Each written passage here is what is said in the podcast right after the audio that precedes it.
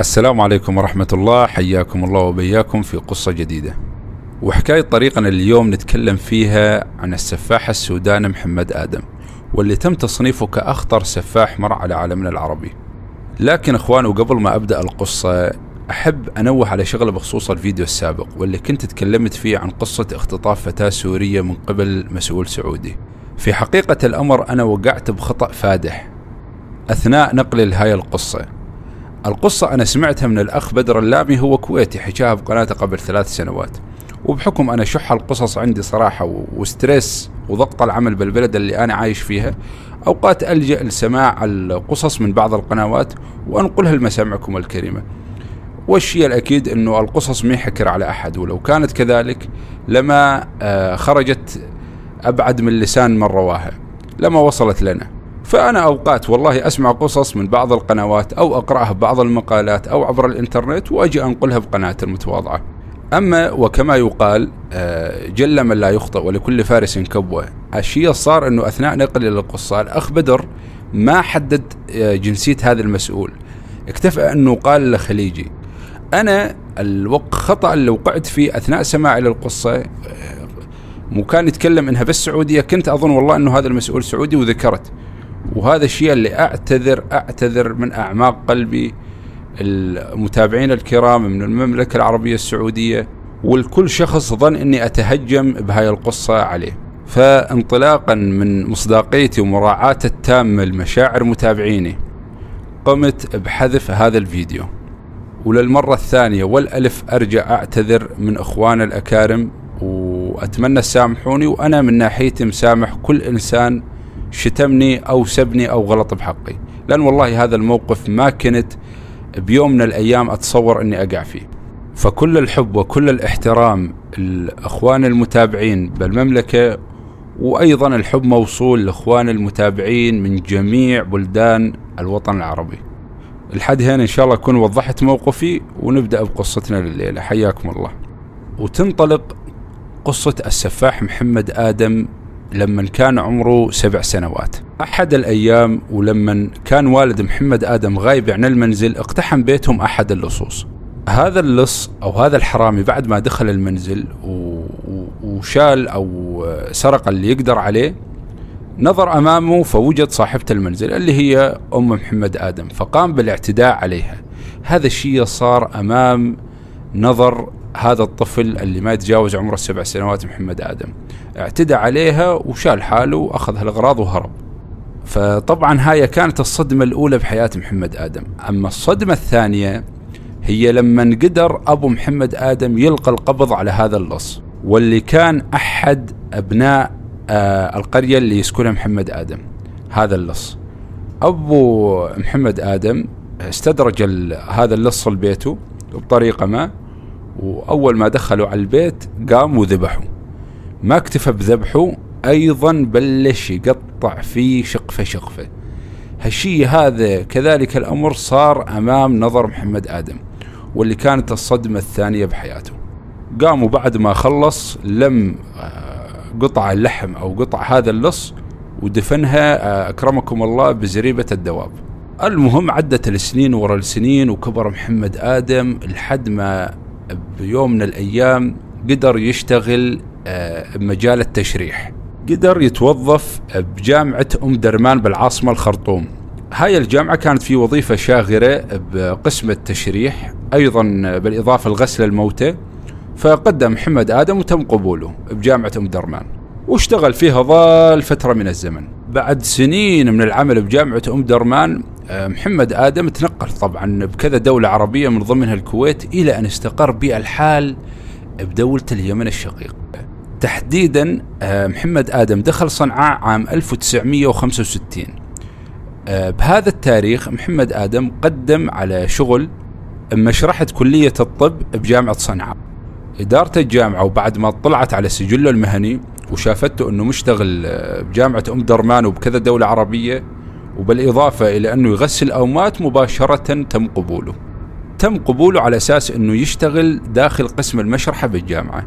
الحد هنا تمام؟ تقولوا لي تمام. أقول لكم مو تمام. صار بين محمد وطلاب كلية الطب صداقة قوية. شلون؟ محمد صار يتلقى مبالغ مادية من هذول الطلاب آه، مقابل إنه يعطيهم نماذج بشرية حية. تعرفون يعني طلاب كلية الطب دائما يشتغلون على الأجزاء البشرية على الجثث وهذا الشيء يعني ضمن دراستهم حيل يساعدهم. فكانت أكثر الأمور مي متوفرة عندهم لكن محمد كان يوفر لهم هاي الأمور بسهولة مقابل مبلغ مادي وهذا الشيء كان يعتبر رشوة وخارج علم إدارة الجامعة. فيعتبر عمله هذا غير قانوني. بالإضافة كان يبيع سيديات المحاضرات للطلاب اللي مطوفتهم محاضرة فايتتهم محاضرة كان أيضا يبيعهم هاي السيديات. يعني الزلمة كان فاتح له بزنس خاص داخل هاي الجامعة. لكن محمد يعني نسبيا أموره كانت ماشية بالسليم. أما إيش راح يبدر منه من مصايب هذا الشيء راح نعرفه داخل هاي القصة. اخوان بهذا التاريخ تحديدا كان في مواطن يمني اسمه أحمد عطية رب أسرة. عنده بنت اسمها حسنة. حسنة هي كانت من الطالبات المتميزات والمتفوقات وبالفعل يعني حصلت على درجات عالية بالثانوية. وقالت لأبوها والله أنا بخاطري أكمل دراستي وأدخل كلية طب. يعني كانت تطمح المسكينة أنها تكون دكتورة وترجع وتساعد أهل قريتها المرضى وهالشيبان وهالناس المحتاجة. أهل أحمد عطية أخوانه وولد عمه وأهل القرية لما سمعوا أنه بنته بدها تكمل دراسة بالجامعة وإلى ما هناك رفضوا, رفضوا الموضوع رفض قطعي قالوا شلون إحنا ما عندنا إحنا عاداتنا وتقاليدنا البنت ما في خدمة بيتها أو خدمة زوجها ما عندنا الكلام هذا إيش كان رد أحمد عطية؟ أحمد عطية رفض وجهة آه، نظرهم بشكل قطعي. قال لا أنا زلمة بدي أحقق آه، طموح بنتي ورغبة بنتي. فمباشرة شال حاله وسافر هو وبنته استأجر له بيت بالعاصمة صنعاء وبالفعل دخلها كلية الطب بجامعة صنعاء. فقدم لها دعم بل يقدر عليه. ودائما يقول لبنته خلاص يا بنتي أنا معك إلى أن تحققين حلمك إن شاء الله وترجعين للقرية دكتورة ترفعين رأس أبوك حسنة بالفعل دخلت الجامعة وما شاء الله عدت عليها الأيام وتفوق من أعلى الأعلى والكل كان يشهد لها يعني بشطارتها واجتهادها وكانت طالبة يعني يضرب بها المثل. أما كان في عندها آه، شوي ضعف مادة التشريح. البنت كانت تعاني بصعوبة من هاي المادة. في عندها كثير شغلات مي مفهومة. فاحتاجت كتب معينة أو مواد معينة وسألت زميلاتها. وواحده من زميلاتها قالت لها في شخص يشتغل بالمشرحة. اسمه محمد آدم. هذا يقدر يساعدك وحتى يقدم لك نماذج حية مشان آه تكملين دراستك بصورة صحيحة.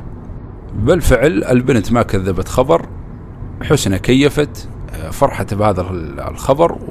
واحدة من الأيام راحت وشالت حالها آه، بعد ما انتهت من تقديم موادها وراحت باتجاه قسم المشرحة. قاصدة هذا الإنسان محمد آدم. وصلت الغرفة دقت الباب بالفعل طلع لها محمد آدم. أهلا وسهلا تفضلي.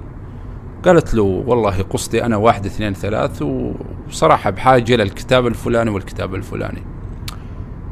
الزلمة قال لي إيه ما في أي مشكلة.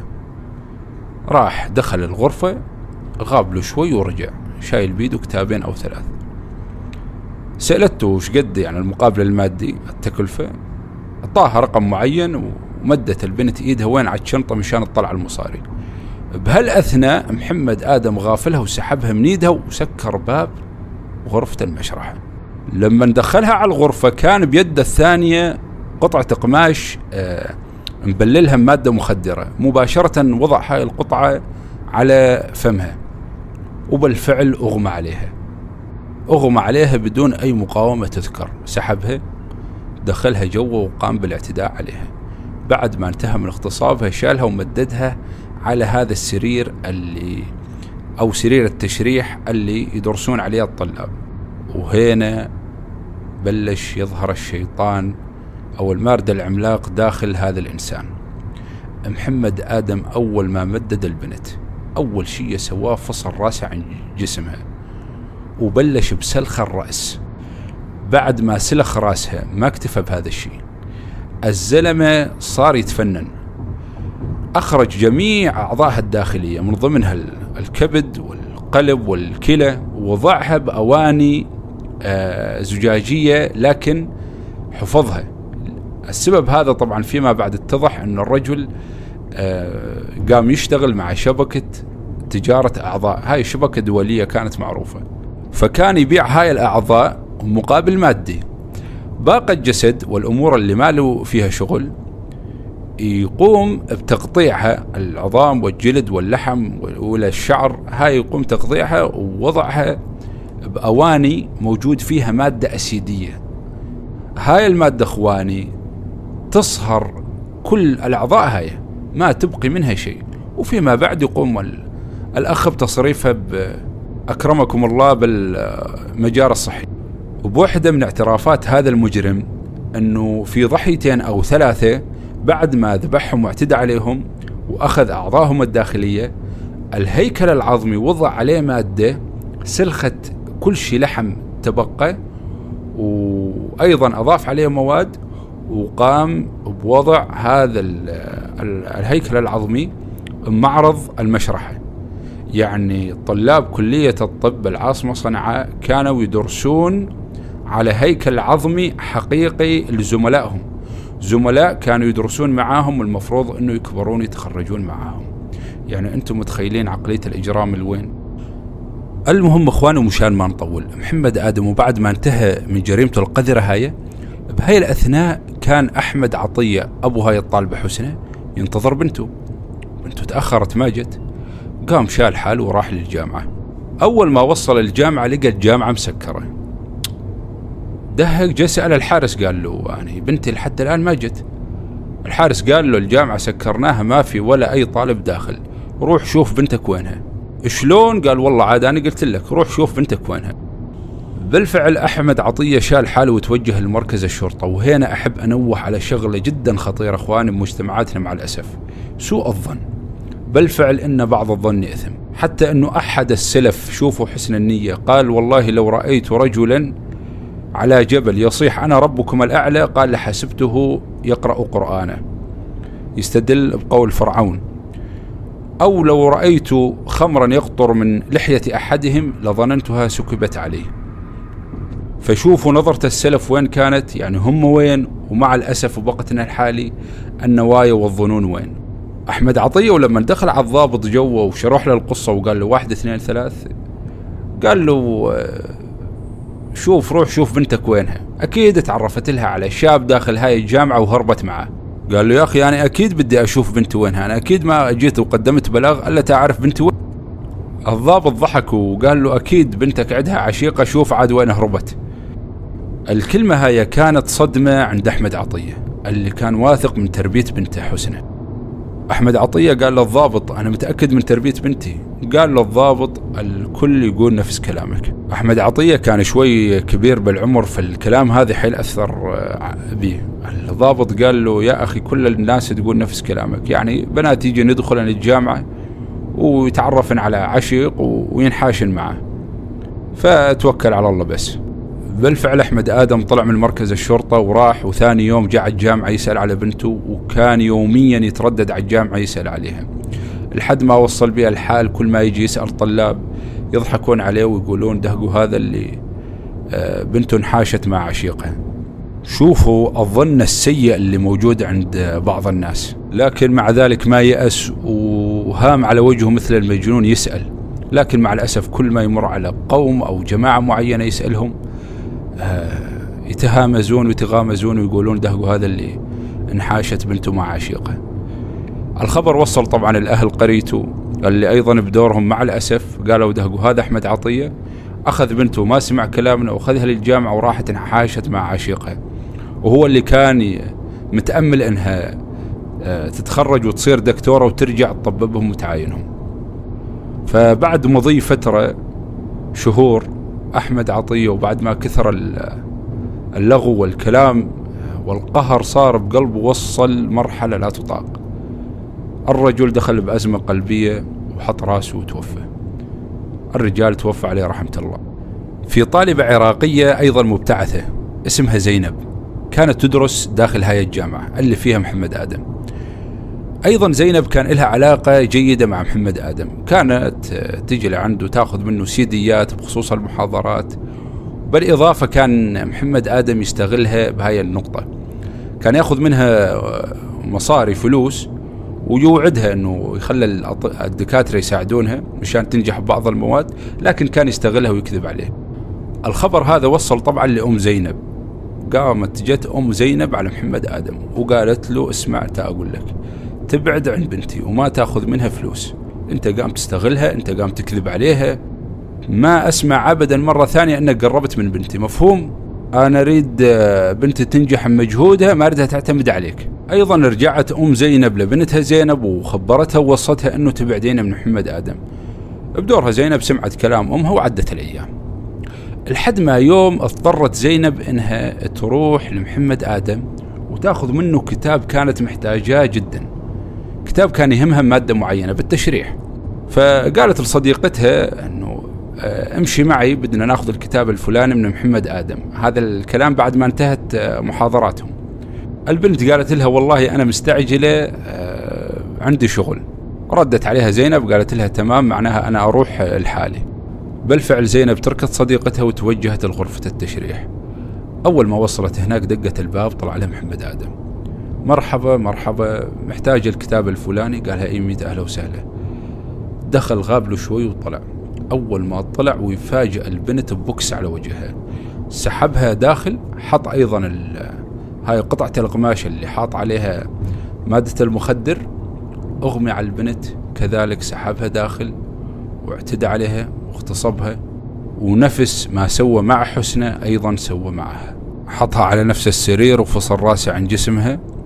وبلش بها سلخ وتقطيع وأخرج الأعضاء وحفظها بقوارير معينة وباقي الأعضاء أتلفها بهذا الحمض بهذا الأسيد.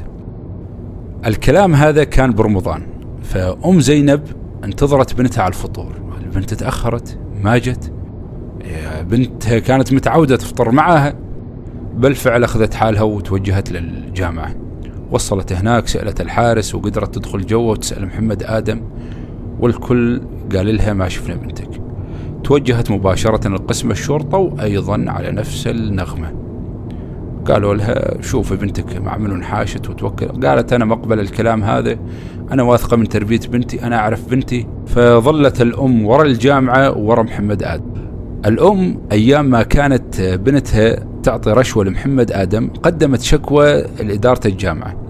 فراحت توجهت للإدارة وقالت لهم أنا شاكة أنه بنتي مختفية عند محمد آدم أريد تفتشون المشرحة. قالوا لها إدارة الجامعة الكلام هذا مو صحيح أنت شايلة على محمد آدم من أيام مشكلة بنتك. بهاي الأثناء صديقة زينب التقت بأم زينب وقالت لها يا خالتي أنا آخر مرة شفت فيها زينب. قالت لي امشي معي بدي أجيب كتاب معين من عند محمد آدم من المشرحة لكن والله أنا يا خالتي رفضت ساعتها كنت مشغولة. فهنا البنت أيقنت وآمنت أنه بنتها عند محمد آدم. أخذت صديقة زينب معاها وتوجه لمركز الشرطة دخلت هناك و... وقدمت البنت شهادتها وأيضا مشان تحرك ملف القضية قامت أم زينب ودفعت رشوة. العناصر الشرطة اللي بدورهم جابوا أمر من النيابة وتوجهوا باتجاه الجامعة. وهناك كانت الصدمة. لما دخلوا عناصر الشرطة على غرفة المشرحة كان في غرفة على يمين تحت الدرج. لما فتحوا هاي الغرفة لقوا داخلها جماجم بشرية رؤوس جثث عظام. زير سالم ذابح كل البشر هاي. فهنا تم القبض مباشرة على محمد آدم.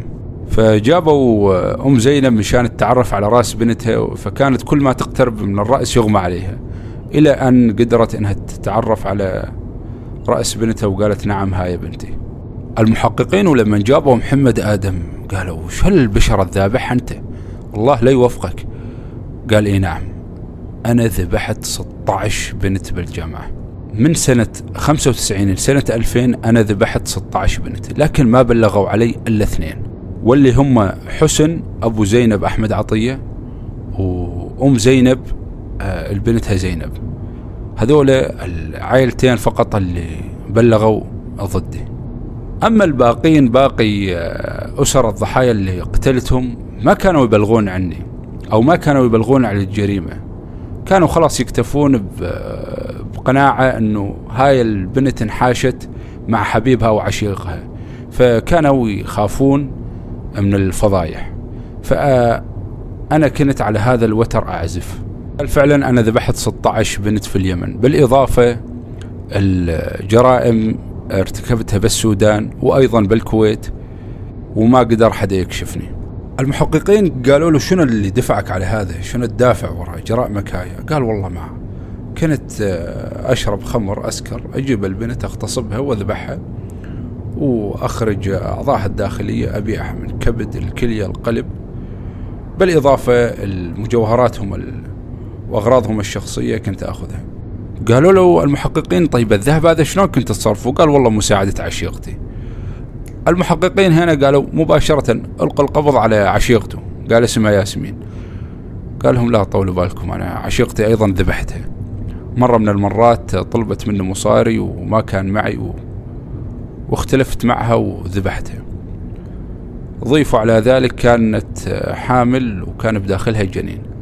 الجنين أخرجته من بطنها ووضعته مع الرؤوس تلقونه مع الرؤوس اللي طلعتوهن من الغرفة. بالفعل المحققين راحوا ولقوا بقايا هذا الجنين. مباشرة تم الحكم على محمد آدم بثمانين جلدة. طولوا بالكم لا تستعجلون. بالإضافة الحكم الإعدام.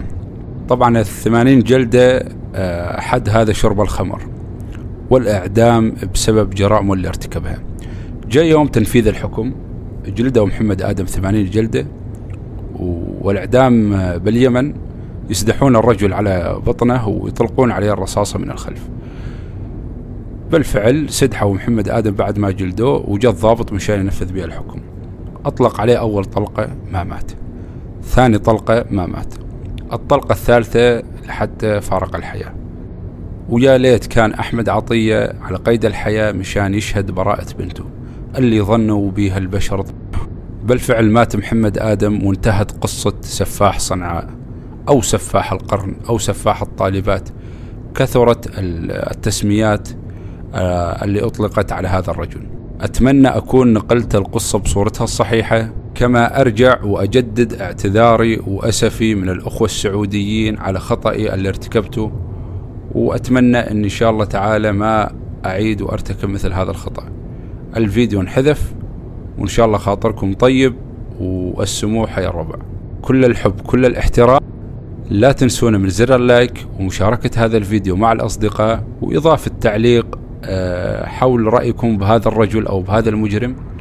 وللمشاهدين الجدد أتمنى أتمنى تنورونا وتشتركون معنا بالقناة.